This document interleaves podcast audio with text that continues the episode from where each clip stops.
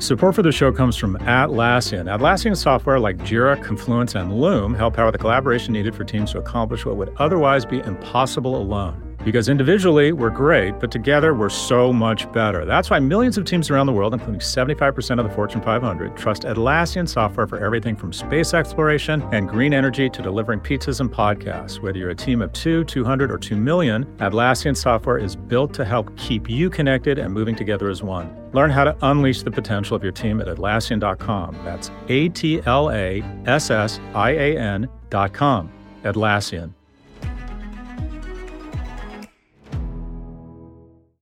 You know how to book flights and hotels. All you're missing is a tool to help you plan that unbelievable travel experience. That's why you need Viator. Book guided tours, excursions, and more in one place. There are over 300,000 travel experiences to choose from, so you can find something for everyone. And Viator offers free cancellation and 24 7 customer support for worry free travel. Download the Viator app now and use code Viator10 for 10% off your first booking in the app. Find travel experiences for you. Do more with Viator. I'm Scott Galloway, and this is No Mercy, No Malice. What do Taylor Swift, leadership changes at major universities, and the war in Ukraine have in common? They all made the news in 2023, and for the same underlying reason money. Person of the Year, as read by George Hahn. After a disastrous day of congressional testimony, Penn's president and board chair resigned, and the presidents of Harvard and MIT are under intense pressure. The cause is easier to diagnose than the mechanics of the firing. Over the past several decades, universities have morphed from centers of excellence into self appointed arbiters of political and social engineering. I've experienced this firsthand, watching as faculty who can't teach or pen relevant research create a weapon of mass distraction from their mediocrity. DEI. But that's not what this post is about. The more surprising and illuminating feature of this chapter in history is who actually fired President McGill. Side note before clutching your pearls too tightly, remember she wasn't actually fired. She will just return to the law school as a tenured faculty member who can't be fired.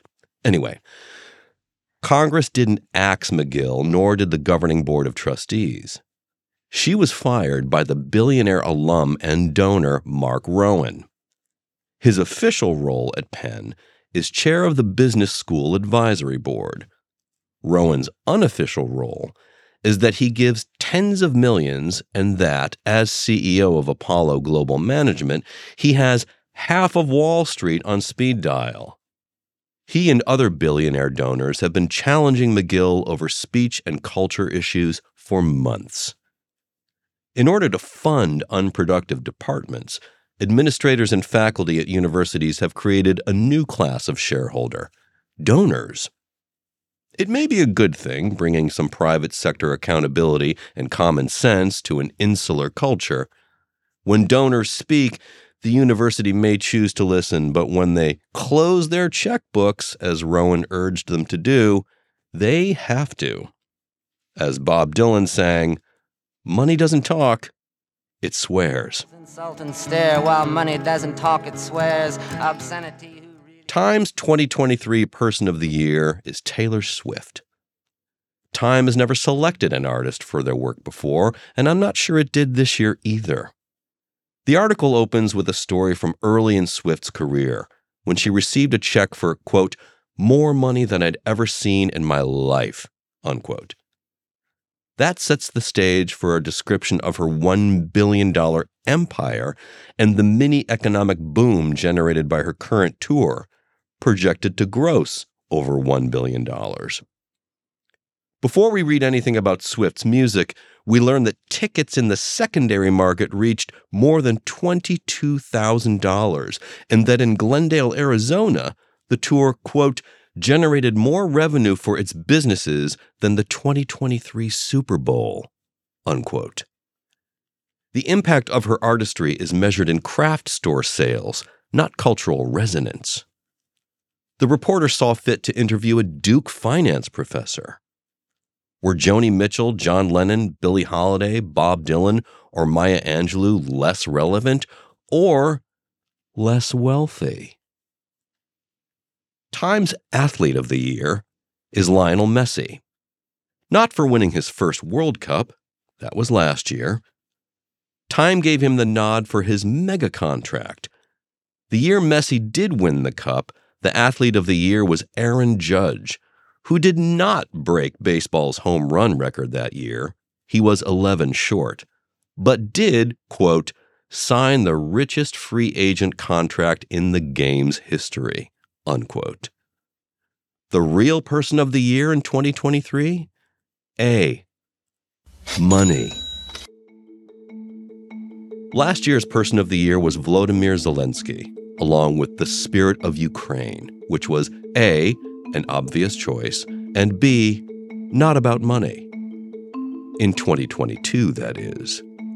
In 2023, however, it's becoming clear that Zelensky's heroic stand against Russia is, like it or not, going to be decided by money. In that Ukraine's ultimate victory or defeat hinges on money from the US and Western Europe. Zelensky was in D.C. this week, his third trip since Time put him on the cover a year ago, trying to save his country's economic lifeline. If his fundraising efforts fail, Russia is going to be a bigger country. Economic power has always been central to war. America's rise to global dominance in the first half of the 20th century was a function of assembly lines and shipyards. Great powers have long manipulated events at a distance by funding client states and rebellions. Persia funded the building of the Spartan fleet that won the Peloponnesian War.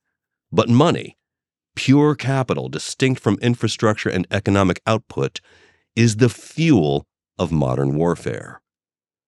Putin's most effective fighters aren't in the Russian army. They are a mercenary force who prop up African autocrats. He's only been able to prosecute his criminal misadventure in Ukraine thanks to the hard cash Russian oil commands on the international market. His victory does not hang on valor or strategy, but cauterizing Ukraine's flow of American money. Congressional inaction isn't limited to Ukraine.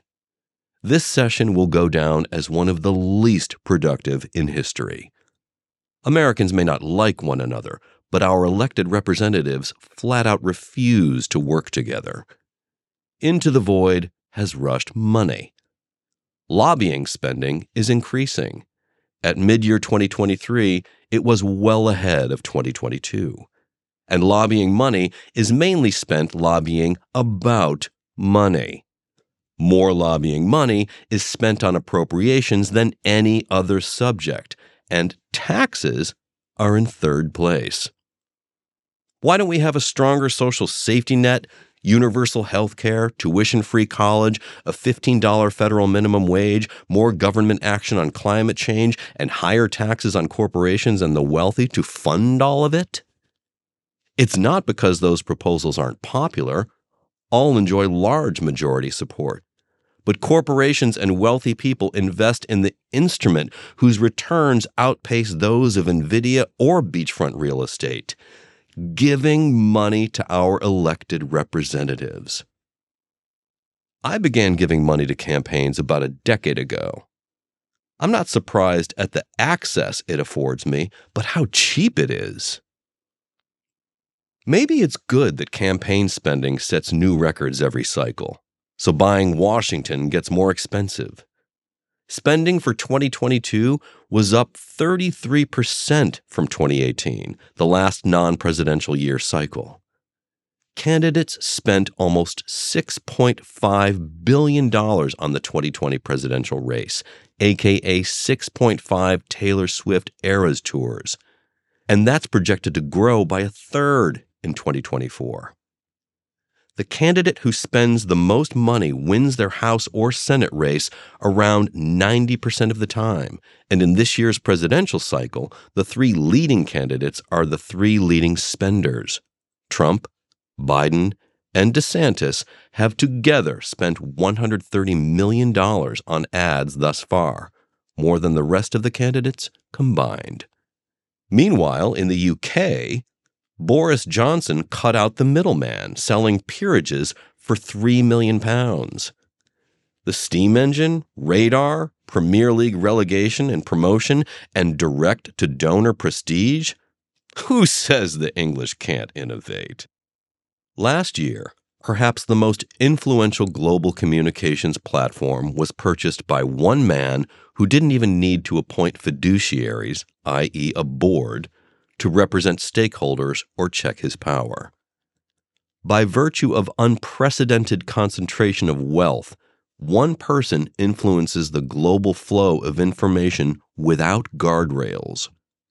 Nothing better highlights our idolatry of innovators and money than people deciding Elon Musk is a victim, being blackmailed by advertisers who don't want their logo next to a swastika.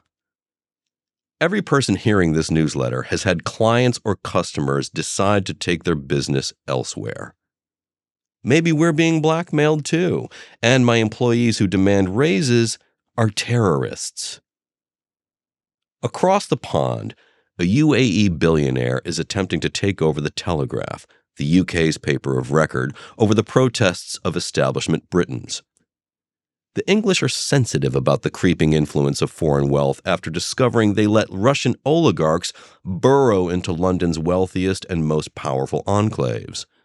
Sensitive in this case means there will be a lot of hand waving and faux concern before the deal goes through. In June, Saudi Arabia bought an entire sport, merging LIV Golf with the PGA Tour. The terms of that deal are to be finalized by the end of the year. In a flex, LIV signed the reigning Masters champ, Jon Rahm, to dispel the PGA of any notion it's not on bottom. 60 years ago, the academic gap between black and white students was double the gap between rich and poor. Fast forward to today, and the ratios have reversed, signaling a type of progress and decline. America is becoming more like itself every day. Money is the arbiter of everything. The premier indicator of a child's success is how much money their parents have. A 2023 study provided the most detailed look yet at how parental income drives student success. It concludes, quote, In the last 5 decades, as the country has become more unequal by income, the gap in children's academic achievement, as measured by test scores throughout schooling, has widened. Unquote. What the latest data show is that this isn't just a rich versus poor distinction, but an advantage that accrues as one climbs the income ladder. Children of parents in the 0.1%, average income $11.3 million, get, quote, far better scores than even the children of families just below them, unquote. It's not the schools or inherited smarts, but the prep programs, tutors, contacts, and the extracurriculars that make the difference. If 2023 showed us all the new stuff money can buy, it also reminded us of all the old stuff money can buy. Turns out rich people still like cars, yachts, mansions, only we're now reaching a cosmic scale. Last week, the most expensive car in U.S. auction history was sold for $51 million. A week later, Jeff Bezos' 610 foot mega yacht docked at Port Everglades in a special section reserved for industrial oil tankers. The same yacht for which the authorities in Rotterdam agreed to dismantle a historic bridge to let it pass through. Ken Griffin set the record for world's most expensive house this year, $1 billion. It's often said that Mansa Musa, the 14th century king of Timbuktu, was the richest man of all time. Historians say he was, quote, richer than anyone could describe, unquote, citing ancient depictions of golden scepters, golden thrones, golden crowns, and a 200,000 person army. Maybe it's just me, but I've seen how the kings of Silicon Valley live, and Mr. Musa sounds poor. There's a view that the rise of money is a good thing, or at least not all bad.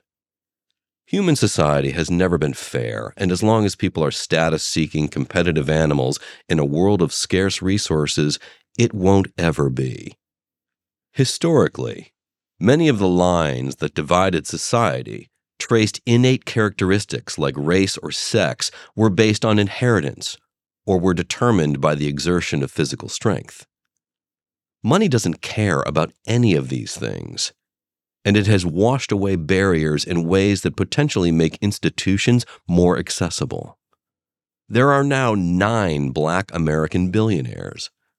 Good news, and their rise is correlated to an increase in civil rights. Taylor Swift, in the Person of the Year article, made this very point about the commodification of her art and the way the music industry treats female artists.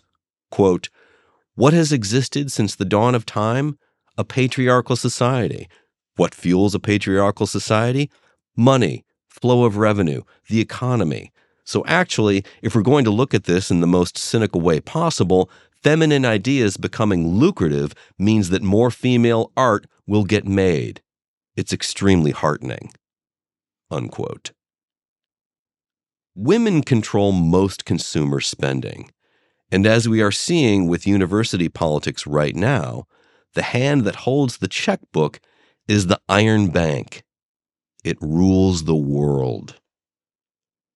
What stops this from being a Hallmark Channel version of capitalism is that money, when not reinvested or redistributed, pick your word, quickly pools and concentrates, and innovation and competition decline. Competition is for losers, is how Peter Thiel puts it. And he's following through, buying Senate seats to secure the influence of his money. His protege, J.D. Vance, is leading the charge to defund Ukraine. We aren't going to end the power of money anytime soon. In an economy increasingly run on financialization, with so much wealth in circulation, our objective should be to ensure that it keeps circulating. Money equals power, and power should be distributed as widely as possible. I read that on dating apps, a five foot seven man needs to make $60,000 per annum more than a man who is six foot two to achieve parity in attractiveness to potential romantic partners. The data was meant to highlight how looksist our society is. What struck me was that money can replace physical stature. Two in three women under the age of 30 have a romantic partner versus one in three men. In sum, women are dating older. TikTok will tell you that's a function of emotional viability, which makes sense as our nation is producing too many men who, for a variety of economic, biological, and societal factors, are still boys. However, there's no denying that women can do math and the math says the quickest way to get a house five years before your peers is to date someone 10 years older. In America, to have money is to be more interesting.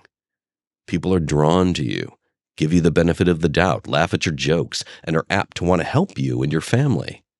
In sum, to be rich in America is to be loved. If America is a family, the household has never been more prosperous and full of love. However, like the future, it's not distributed equally. As we've written before, ground zero for America's problems boils down to one thing. For the first time in our history, a 30 year old is not doing as well as his or her parents were at 30. This is a fundamental break and more disturbing, a function of deliberate decisions, i.e., social and economic policies that transfer wealth from young to old. NIMBYism, rejectionism, seniors voting themselves more money and bailouts, financed by future generations to preserve the wealth of incumbents, are generational theft. Full stop. A 70 year old is, on average, 72% wealthier than four decades ago. A citizen under 40 is 24% less wealthy. Mom and dad are on crystal cruises with Nana and Pop Pop. The oldest, Boomer and Gen X kids, will drive home for Christmas in new Audis wearing Panerais. However, the youngest boys and girls are wearing hand me downs, and household debt is so enormous the youngest will only inherit liabilities. They cannot attend the same schools as their older siblings, much less buy a home. America's youngest are more depressed and anxious than any previous generation. And why wouldn't they be? Their family doesn't love them. Life is so rich.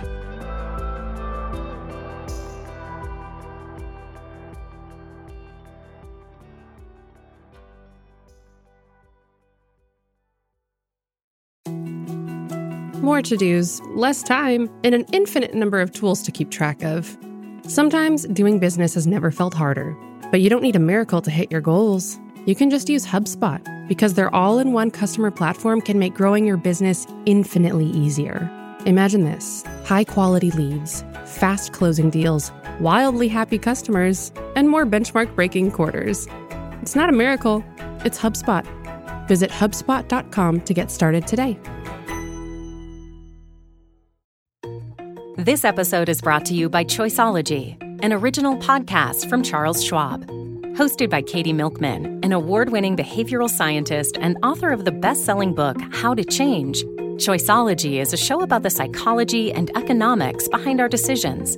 Hear true stories from Nobel laureates, authors, athletes, and everyday people about why we do the things we do. Listen to Choiceology at schwab.com slash podcast or wherever you listen.